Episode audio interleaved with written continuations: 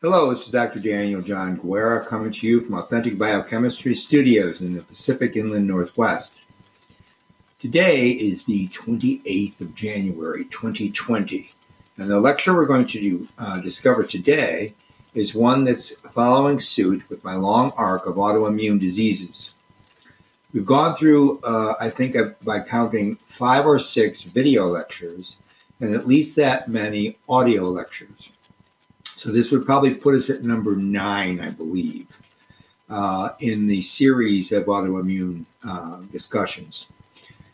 What I want to do today is I want to revisit a canonical autoimmune disease that's lupus. I, I want to get into this, some detail about the cellular biochemical phenomena that are associated with lupus. And then I want to come up with a synopsis that'll lead us into um, inorganic ionic chem, uh, ionic bonds in chemical modification of surface associated membrane lipids. So, what we're going to ultimately end up with, this will be part two because we won't make it today, um, the interaction between proteins that become phosphorylated and or acetylated or methylated and how those proteins that are either acting at receptors so therefore coming to the surface of a cell or internally integrating into the membrane and then interacting with membrane lipids that have a negative charge. So if you have a positive charge associated with a negative charge, you're going to have an ionic bond formed. That bond, once it's formed, will cause a reorganization of the proteins and the lipids within the membrane that's being activated. In that way, you don't need a specific receptor mediated response. You have a chemical mediated response that is nevertheless very specific, specific to the membrane lipid and specific to the protein that has uh, its associated charge. And this is uh, this titration of charge and also associated with pH, of course, is how membranes function normally. This is how membranes normally conduct communication, not only from outside to inside, but within the membrane and from the cyto- cytoplasm to the membrane. And so the membrane lipids, for example, can be turned over and can be resynthesized in order to make that membrane be that macromolecular structure that allows it to function for that particular cell type. And that cell mass then allows that tissue to organize according to a specific function. And then that tissue organize into a specific, uh, if it happens to be an organ, like the skin or the lung or the central nervous system. Right? So that so that all is going to play a major role in autoimmune diseases because that's where all the communication occurs. So, if you've been following along these lectures, you know that there is a whole host of immune cells that have to interact by contact association. Now, contact association has to do with recognizing surface associated proteins and lipids and carbohydrates. And that interaction between cell cell is what then induces an activation or a suppression of activation, and indeed terminal differentiation or de-differentiation, that's number two, or indeed the third thing that can happen is some kind of intracellular alteration of bioenergetic metabolism that can lead to either autophagy, which of course will allow for the degradation of macromolecules and, and even endomembranous systems such as mitochondria and peroxisomes, which are also ultimately related to the bioenergetics of that cell, or an outright programmed cell death signaling, such as the apoptotic mode, which allows for cytochrome C oxidase to be released and mitochondria to degrade, and ultimately you get complete degradation of a cell uh, via the PCD mode. So there's a lot of different things that can go on in any different cell, in any different cellular mass, once you introduce the immune cell lineage, which is there, which shows up programmed because there is a disturbance in the homeostasis. That disturbance is either uh, the errant production of proteins by a different set, by a specific cell mass, for example, tumors, that, that enhancement of a specific class of proteins is recognized by circulating leukocytes. And when it is recognized, then those leukocytes can induce the production of chemokines, which allow for the trafficking of other cells to come to that site from the periphery. And indeed, also cytokines. And cytokines can then induce specific activation and interaction of those cells that show up, such as T lymphocytes. That's exactly what's going on once T lymphocytes infiltrated past the blood brain barrier. After they've been resident memory cells, they can be reactivated. And in fact, there's a T follicular helper cell response, which we're going to get into in a moment here, which is going to lead then potentially to diseases like lupus. Okay, so that's that's my introduction. So we're talking about a paper that was published in late 2019, which gave a one-year review of systemic lupus. Uh, this paper was published by D. Zucchi et al., and it's in the journal Clinical and Experimental Rheumatology, 2019 paper. So let's go into this in some detail. The production of autoantibodies, which is the autoimmune response, in SLE patients, that's systemic lupus patients, is interrelated to a dysregulated T follicular helper cell differentiation. So you have stem cell like memory T cells. And indeed, for example, resident in the CNS, they can be the source of those differentiated T follicular helper cells, indeed, in the SLE patients. It's not clear, however, what are the factors that trigger that TFH, a T follicular helper cell response. Although it seems to be a role for cytokine interleukin 27, since in the murine model, the murine atherogenic environment induces the release of interleukin 27 from dendritic cells. So you have dendritic cells interacting with T lymphocytes and that's through a toll-like receptor TLR4 dependent manner. And that blockade of the pathway decreased the T follicular helper cell response.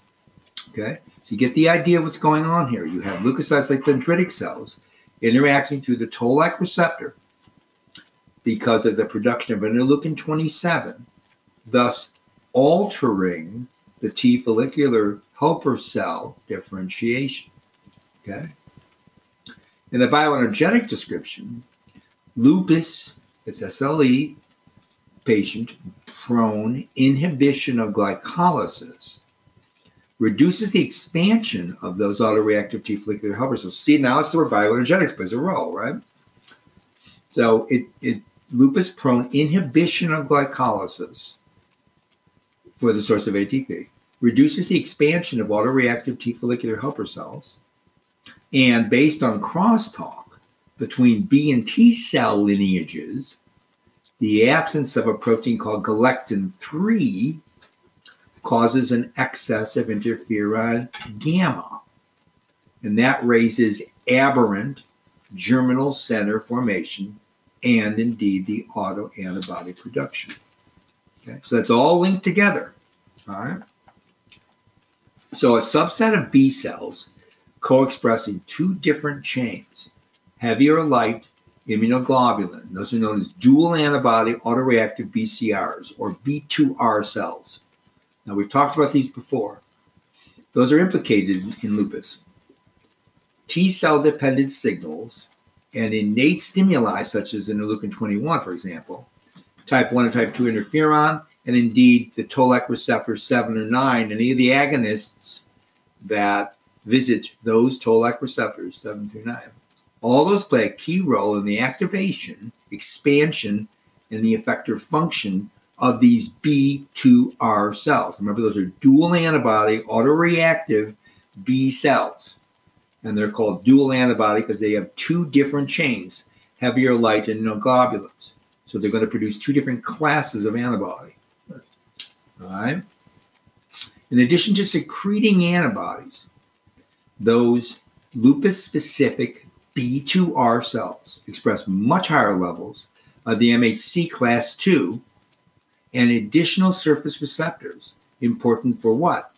For cognate engagement with T cells, right? That's how the T cells are interacting with the MHC class 2 surface protein that is, that is often involved in handling and holding an antigen, right? Now, among those co-receptors, okay, the additional receptors besides the MHC class 2, a deficiency in the interleukin 21 receptor, which I just told you plays a major role in this whole interaction, right? If there is a deficiency in interleukin 21 receptor, and that is actually stimulated by interleukin 21, which is a T cell derived soluble factor implicated in the generation of the germinal center B cell and that IG class switched plasma cell, okay, reduces the frequency of the B2R cells, finally, indicating their enhanced dependency on interleukin 21 for their maturation. Okay, so you get that? So if you have a deficiency in interleukin 21 receptor stimulated by interleukin 21 itself, that's going to be the cognate ligand, which is, of course, a T cell derived cytokine, which is involved in the generation of this germinal center B cell population of these immunoglobulins, that reduces the frequency of those cells normally. And what that means is you you have an enhanced dependency of this interleukin 21. Okay, we know this because we, we looked at the deficiency of the receptor for the maturation of those B cells. These B cells are implicated in lupus.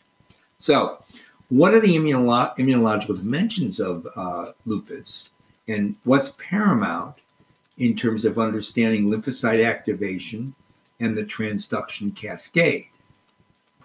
Now, there's another lupus associated B cell that expresses a protein called CD11C. Uh, and it, that other associated B cell is called a T-bet positive B cell. Remember, T-bet is a transcription factor.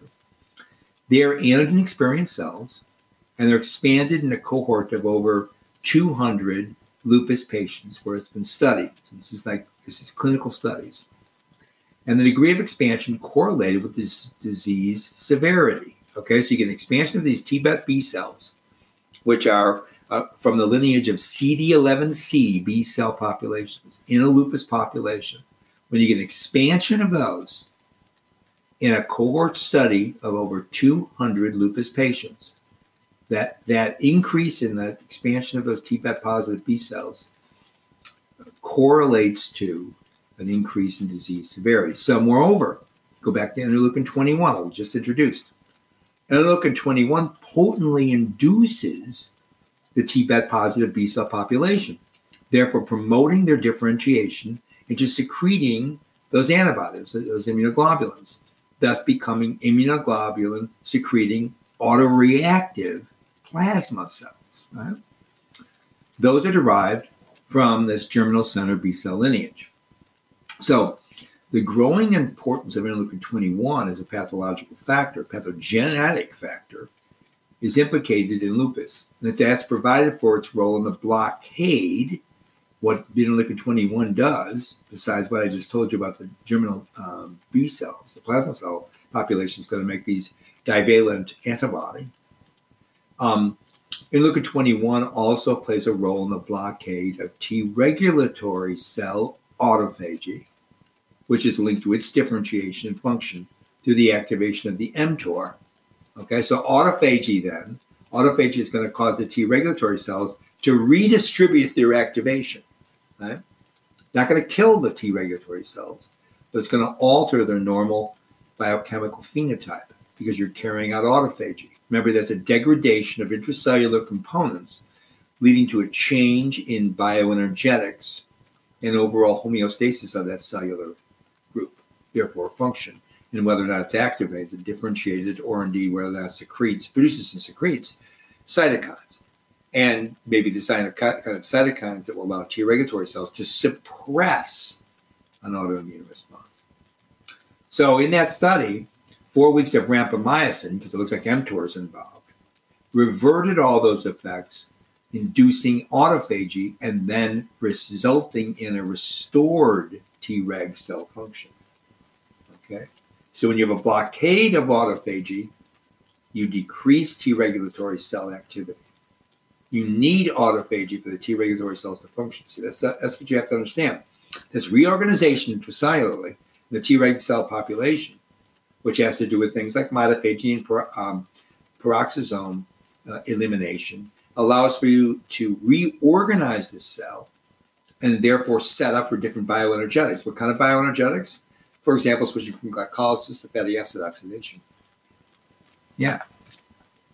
So here's a paper from Autoimmunity published uh, in 2012, August, um, volume 45, page 333 to 347, which I've read to help us understand this system.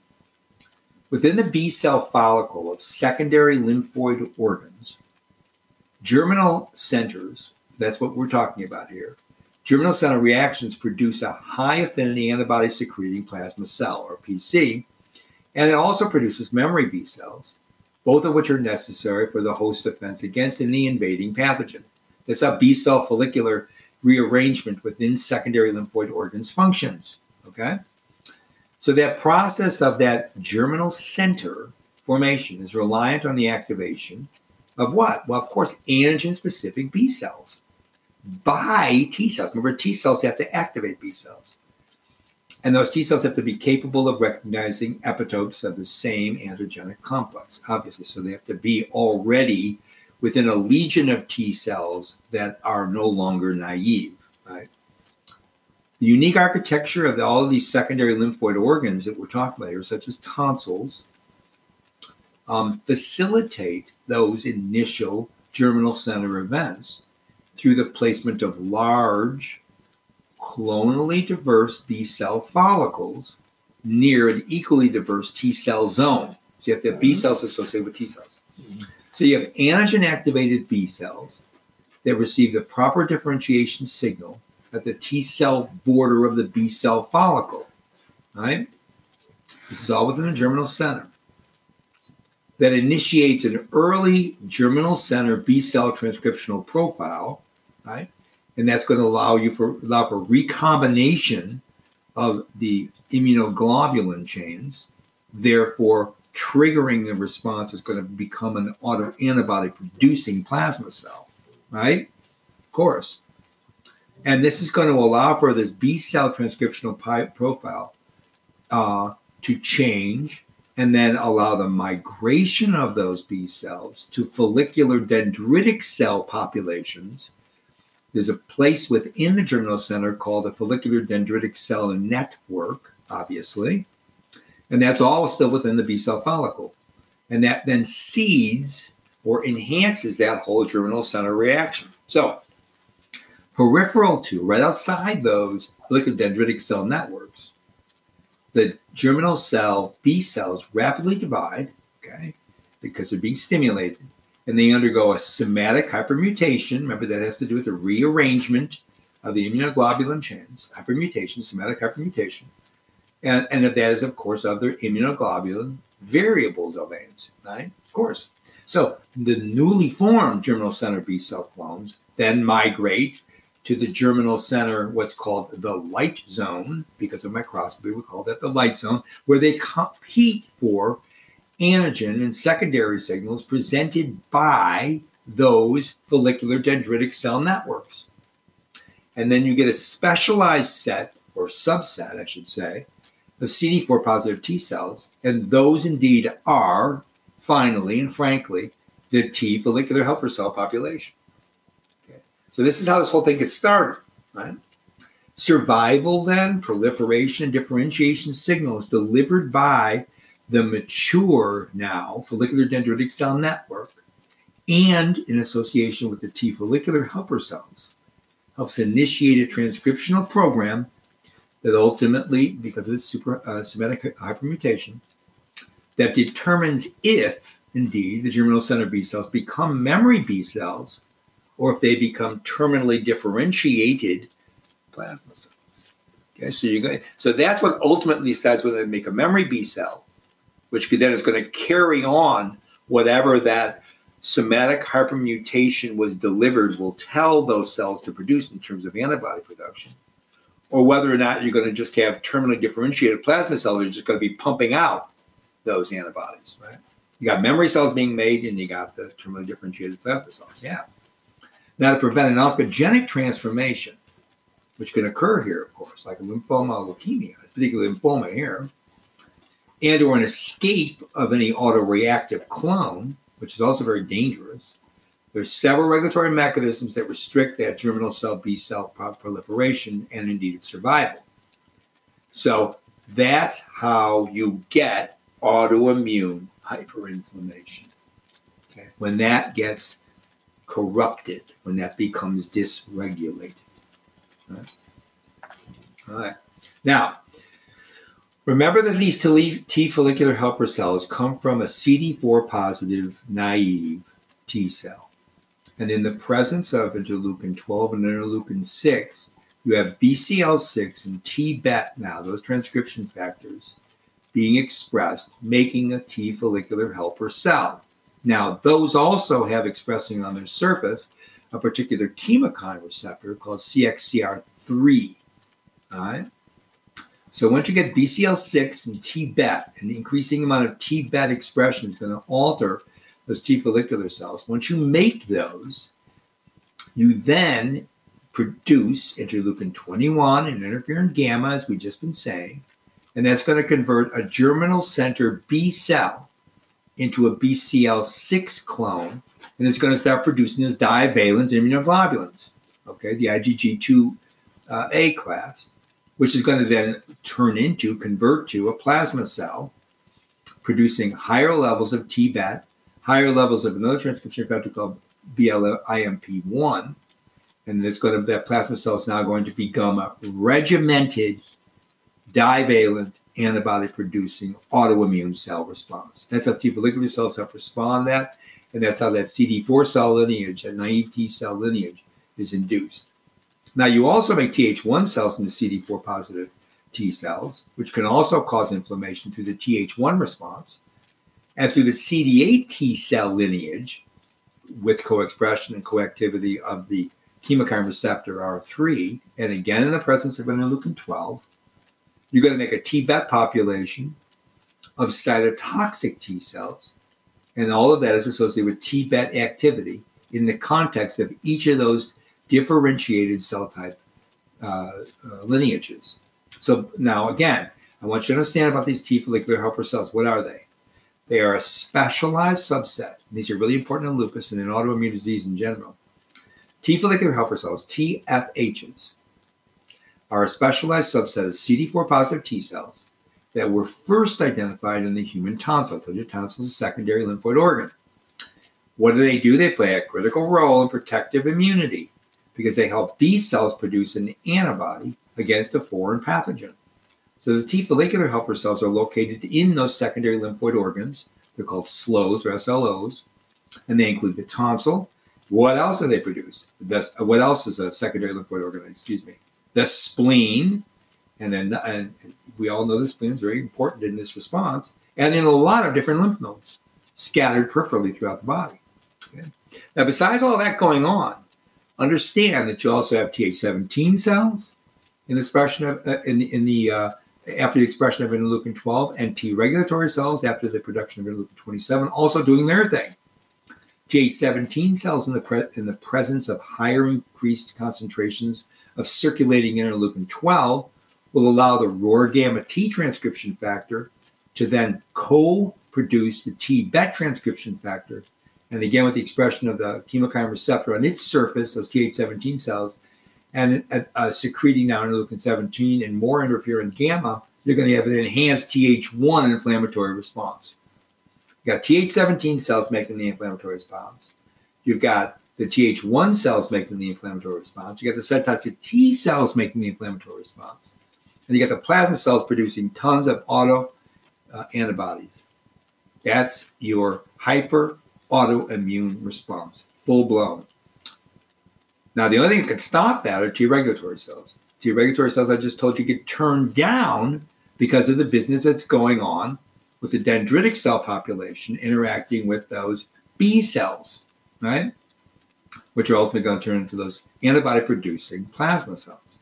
So if you have a reduction in the T regulatory activity, and that again had to do, remember, with altering glycolysis, glycolysis and diminishing autophagy via the mTOR pathway. Remember the rapamycin story in the murine model.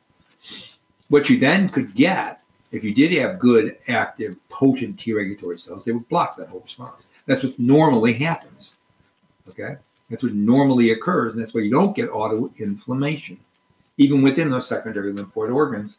Sometimes making the mistake and overreacting, making Th1, the cytotoxic T cells, the Th17 cell lineage, and indeed that whole T follicular helper cell population from the naive CD4 positive T cells, inducing via interleukin 21 interferon gamma the germinal center B cell to start becoming that auto antibody producing plasma cell.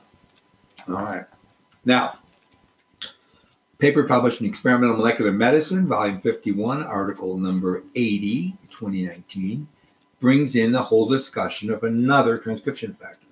This is called nuclear factor interleukin 3, infil 3. Now, we talked about this before. It's got another name. It's also called the elongation factor 4 binding protein, or E4BP4. Now, what that does, what N- NFIL3 does, is represses a n- number of genes. Now, that protein, because it interacts with DNA, is, a, is your basic leucine zipper type of transcription factor. Okay, but it's going to be a suppressing transcription factor, right? And it comprises that particular zipper domain comprises a certain number of amino acids in a sequence between 73 and 146 among a total number of residues of that infil3 protein of about 462 in humans. So the N-terminal part of that domain, I just described you, that leucine zipper domain, will directly bind to the DNA. That's how it becomes a transcription factor. While the C-terminal region of that protein is responsible for a dimerization, both homo and heterodimerization of the protein. And so that's how the protein actually functions at the DNA level. Now, re- why am I telling you this? Because because this is authentic biochemistry, right? This isn't um, basic baby cell biology. So I want you to get the full understanding. Now, what we're going to do now is we're going to stop here for today, and we're going to continue with this very uh, enthralling discussion of how lupus involves all these different T cell populations and B cell populations and then triggers the autoimmune response. This is Dr. Dan Guerra saying from Authentic Biochemistry on the 28th of January 2020. Bye for now.